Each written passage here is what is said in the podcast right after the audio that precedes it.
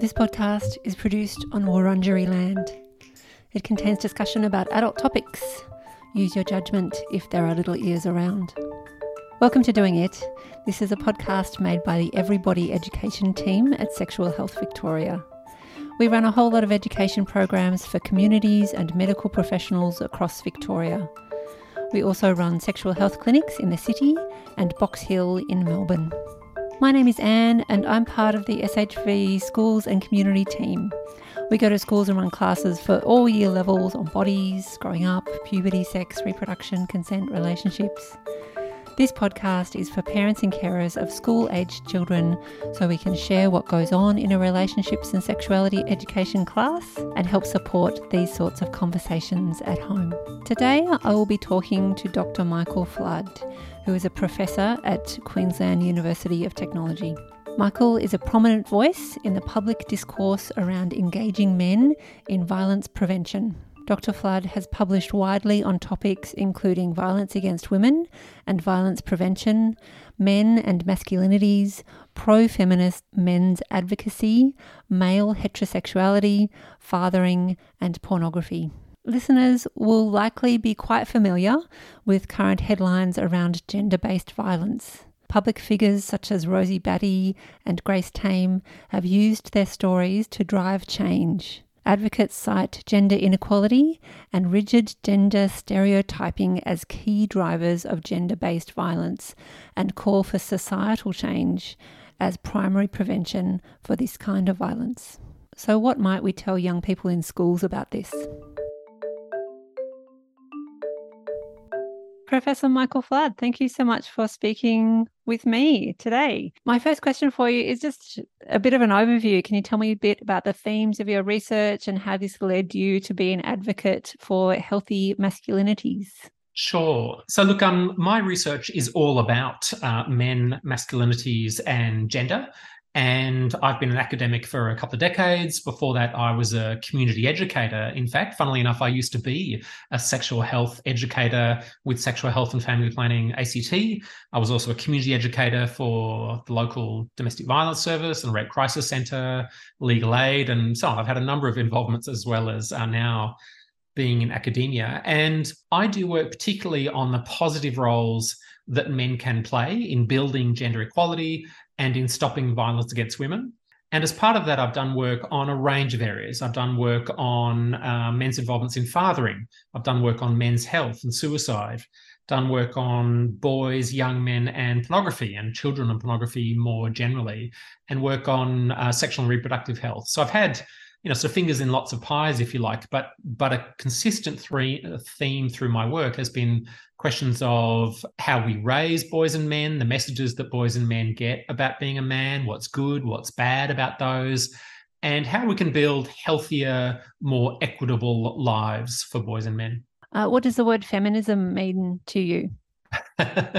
Look, uh, it means an awful lot. So I, am certainly a passionate advocate for feminism. I would describe myself as pro-feminist. Um, I'm a bit nervous around. I'm not nervous, but I'm a bit reluctant to describe myself as a feminist because I, I think there's an argument for that being a term that women can use um, and that women have an understanding of women's experience as women that I can't necessarily access as a man. But I very much believe that men have a, a vital and crucial role to play in supporting and advocating for feminism. And I can come back to that in a minute. But of course, the particular issues that feminism focuses on, the particular claims that feminism makes, have shifted over time. So, one of the most obvious shifts, for example, is beginning in about the 1980s, there was a growing attention to intersectionality. That is, to the fact that women's lives are shaped not only by gender, uh, shaped not only by the meanings given to being a woman and the ways that women's lives are organized as women, but by other forms of social difference, other forms of social inequality. So women's lives are shaped by race and ethnicity, shaped by class, shaped by sexuality, shaped by disability.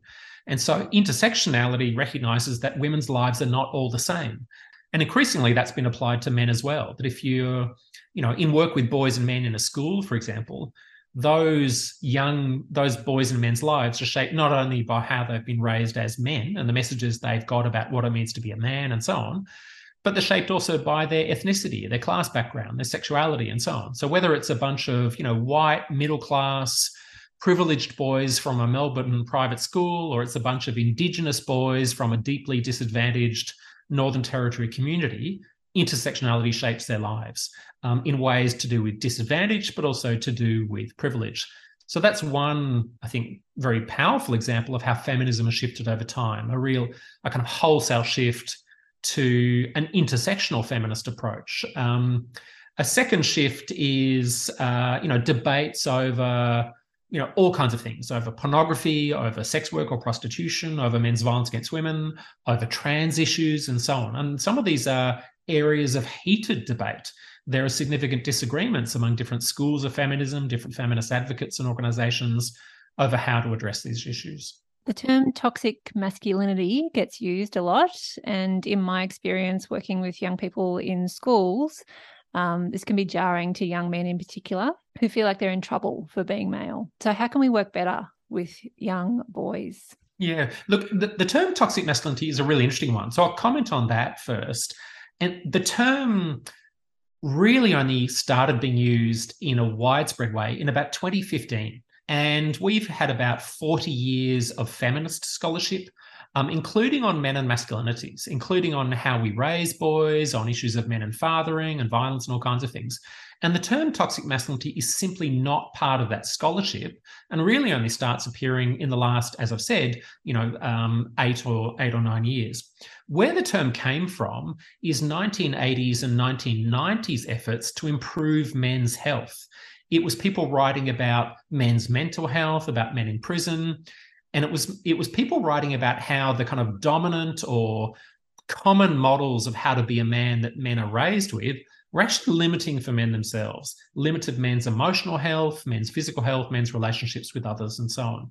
So it came out of an initial concern with how men themselves, men ourselves, are harmed by kind of gender roles or dominant models, influential models of how to be a man. But in, in about 2015 or so, got taken up in media commentary and now is, you know, a very common term.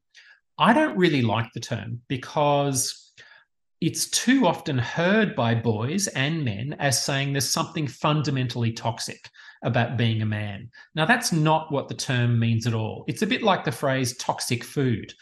We all eat food. There's lots of great food. There's delicious food. And then there's toxic food, food that's going to poison us, food that's going to be bad for us. And that's how the term toxic masculinity works. It names one particular version of how to be a man that is toxic, that is limiting for the boys and men who try to live up to it and limiting for those around them. So the term toxic masculinity is often used for one particular version of masculinity or how to be a man that's about being dominant, being top dog, being emotionally shut down, being aggressive, being in control, and so on. And the claim is, and I think this is very much a true claim, that this model of how to be a man, first of all, is limiting for boys and men themselves. That men and boys who try to live up to that, that version of masculinity, they suffer harm. So, for example, if you're a 16 year old guy and you believe that men should always be in control, men shouldn't ask for help, in other words, you know, you've signed up for toxic masculinity, and then your girlfriend leaves you, or your parents are separating, or there's some kind of, you know, serious crisis going on you're less likely to reach out for help. You're less likely to tell people. You may have less emotional literacy with which to kind of deal with this crisis, this stress, and so on. You may start feeling suicidal. You may start feeling depressed, and so on. And that's a kind of perfect example of how this particular version of toxic masculinity gets boys and men ourselves in trouble, but it also is harmful for other people. So, again, if you're a 16 year old guy and you believe that, you know, guys should always be the ones in control in relationships. And girls, you know, girls' feelings, girls' interests matter less than guys. Guys should be aggressive. Guys should respond to challenge with violence. Guys have an uncontrollable sex drive, and so on. If you believe those ideas, you're more likely than other guys to use violence against your girlfriend, to use violence against other men, and so on. So, so far, I've given two examples where toxic masculinity plays out in limits or harms for boys and men themselves and um, harms perpetrated against others, against girls and women, and against other guys. So you asked, how can we work better with young boys? I'm coming back to this question. So we certainly need to raise boys and men's awareness of the kind of harms of toxic masculinity. We may not use that phrase. Another phrase that's around in Australia is the man box.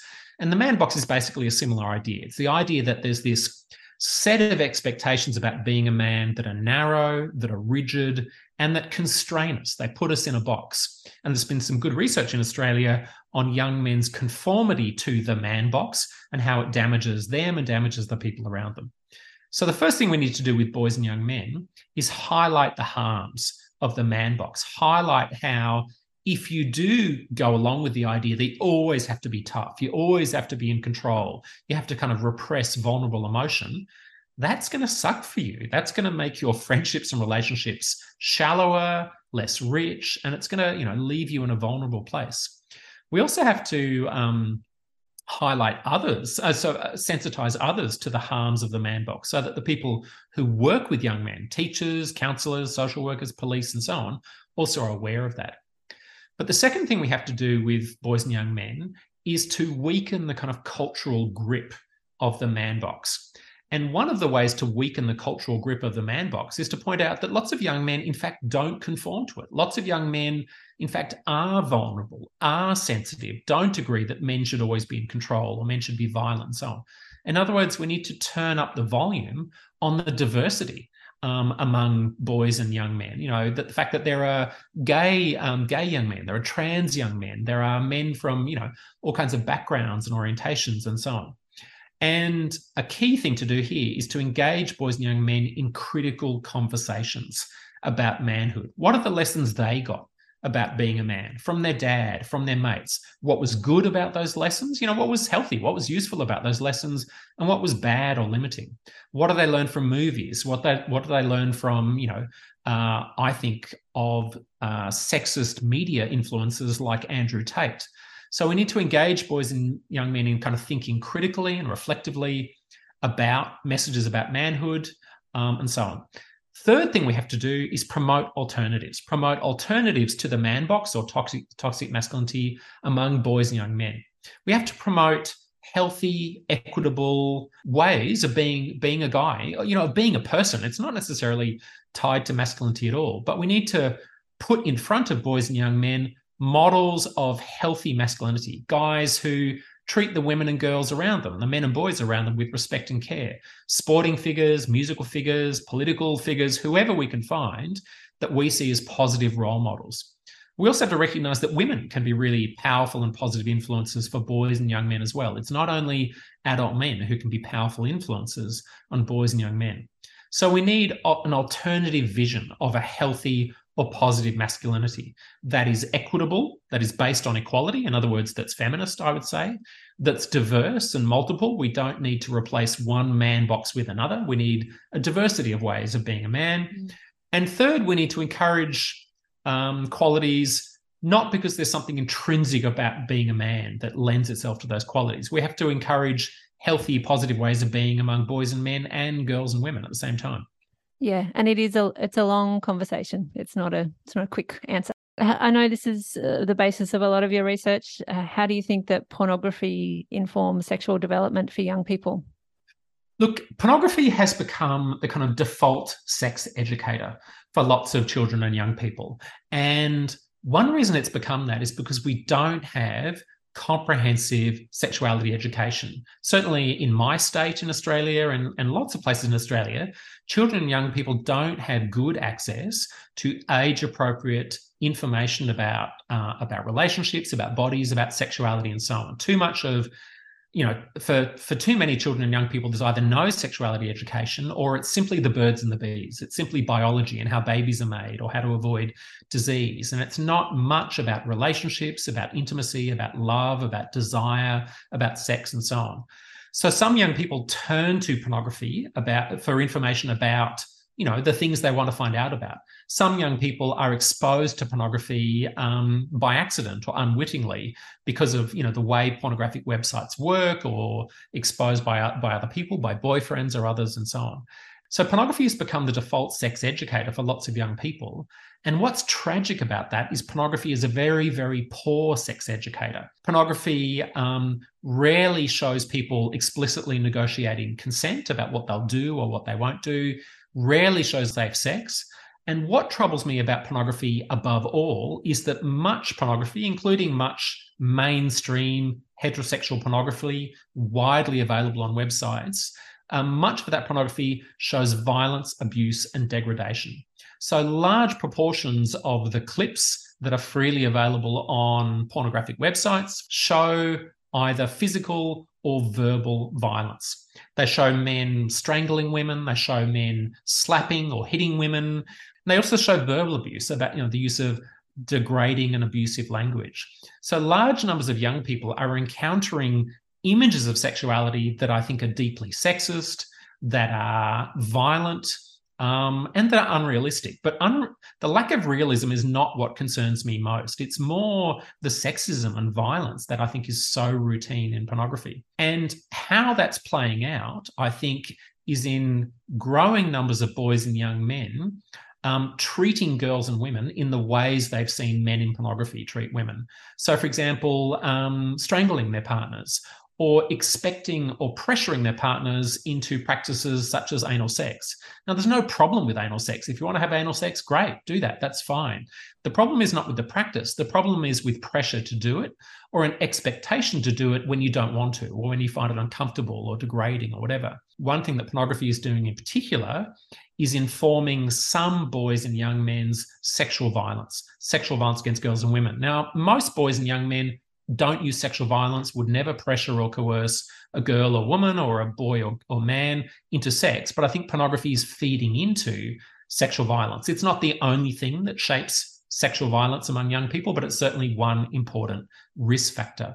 Girls and young women look at pornography far less than boys and young men, far less likely to look at by themselves, look at it by themselves, and far, far less likely to masturbate to it. Often they're looking at it because a boyfriend wants them to, or in a in a relationship. And it also shapes their sense of self, shapes uh, girls and guys' body image, can mean that girls and young women kind of internalize an expectation to go along with practices that, that they don't really want, or to act in ways that aren't really about their own sexuality, that are kind of performing a sexual role for their partners, where their own sexual pleasure, their own sexual desire, their own sexual interests very much takes second place to what they think their boyfriends want or what their boyfriends are telling them they want. So I think pornography is a disaster for young people's sexuality. And one key way to lessen its influence is through comprehensive sexuality education and you know sexual health provision through um, by teachers, by external educators, and so on but also by other measures, measures like critical media literacy and having curricula on pornography, not, not actual pornography, but having critical discussions about pornography among young people in schools. And I've worked, for example, with Maree Crabbe on a journal article and other work de- describing a framework for effective schools based education on pornography. And I see that uh, as an important strategy. A third strategy is regulatory and technological, and that's to limit minors, that is, people under 18, minors' access to pornography. And I think that's tricky, but I think that's a third important stream of strategy. What role do you think relationships and sexuality education has to play in primary prevention of sexual violence? And who is best to deliver this education?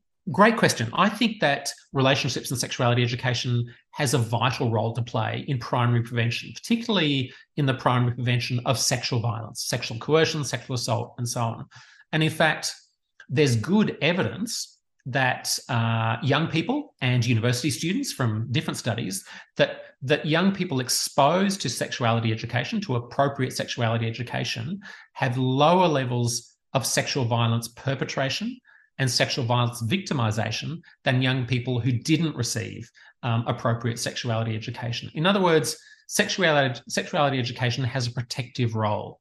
And that makes sense. For example, if you're if you're a young woman and you know at, in secondary school you received good sexuality education and part of that was information about coercion about consent about setting sexual boundaries about recognizing your own sexual interests and desires and being able to express those and being able to set limits on what you do, then you're more able, when you're with a boyfriend or girlfriend or whoever, to um, explicitly communicate your own wishes for what you want to do or not do, to set limits on what you do, to negotiate consent, to recognize coercive and abusive strategies, and so on. So there's good evidence that sexuality education contributes to sexual violence prevention. So that you know th- there are arguments for sexuality education in terms of its contributions to sexual health and reproductive health and well-being and i think they are undeniable arguments.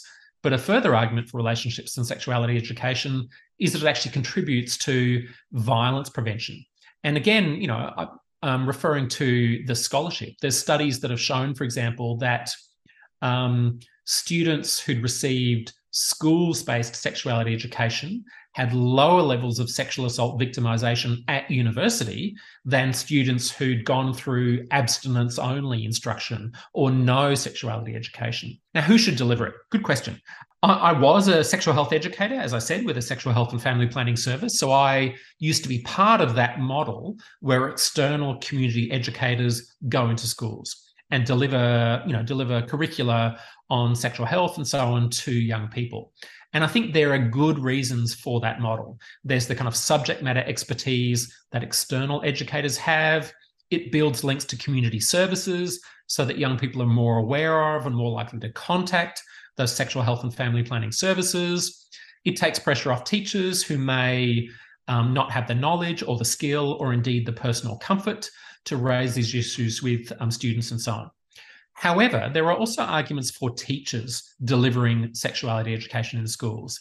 Teachers have ongoing relationships with students. Those ongoing relationships provide opportunities for students to ask questions, to check things out, to raise issues they're concerned about, and so on. Um, having teachers deliver sexuality education uh, can make it more likely that that education is comprehensive and sustained, that it's not kind of ad hoc one off presentations to classrooms. Instead, it's an ongoing part of school curricula. And so I think that in the long term, uh, sexuality education should be built into school curricula so that students do maths, English, relationships education, and so on as a, as a normal part of the school day and the school week. However, I think that schools based comprehensive sexuality education should be complemented by um, collaborations with and teaching by um, community organizations because of the subject matter expertise, because of the community links that that um, work involves. That's that's great, and that's what we'd really like to do: embed that whole school approach, and those messages of body ownership can be introduced so early and be built on right through up until uh, someone is graduating and and potentially starting to have sexual experiences. Um, yeah, that's right. Um, and I, I use the phrase age appropriate, and I think it's a really useful phrase when talking about sexuality education, because you know if we can explain that to parents what that means, I think we can kind of um, assuage some of those concerns that at least some parents have about um, excessively sexually explicit content delivered to mm. younger children. Phrasing these things in terms of age appropriate sexuality education helps us to you know give a sense of how we do that over you know over children's pathways through school. Great. Michael thank you so much. I'm done. I don't think there's anything else i know that i could possibly communicate. Thank you so much to dr michael flood. Some key things which really stood out for me in this discussion are men have a vital role in supporting feminism to address inequality the phrase toxic masculinity derives from efforts to improve men's health. Toxic masculinities, or the man box, refers to limited expectations of being a man, which can be harmful to men and the people around them. Young people who are exposed to relationships and sexuality education have lower levels of sexual violence perpetration and victimization. I will put a link to Dr. Michael Flood's bio. You can read more articles from Michael at xyonline.net. I'll put a link directly to his content. Michael mentioned The Man Box by Jesuit Social Services. Our Watch have provided lots of information about addressing gender based violence. For more information about Sexual Health Victoria, go to shvic.org.au. You can follow us on Instagram, Facebook, or Twitter. Contact me directly at doingit at shvic.org.au. Subscribe to the podcast, like it if you like it. Thank you so much for listening.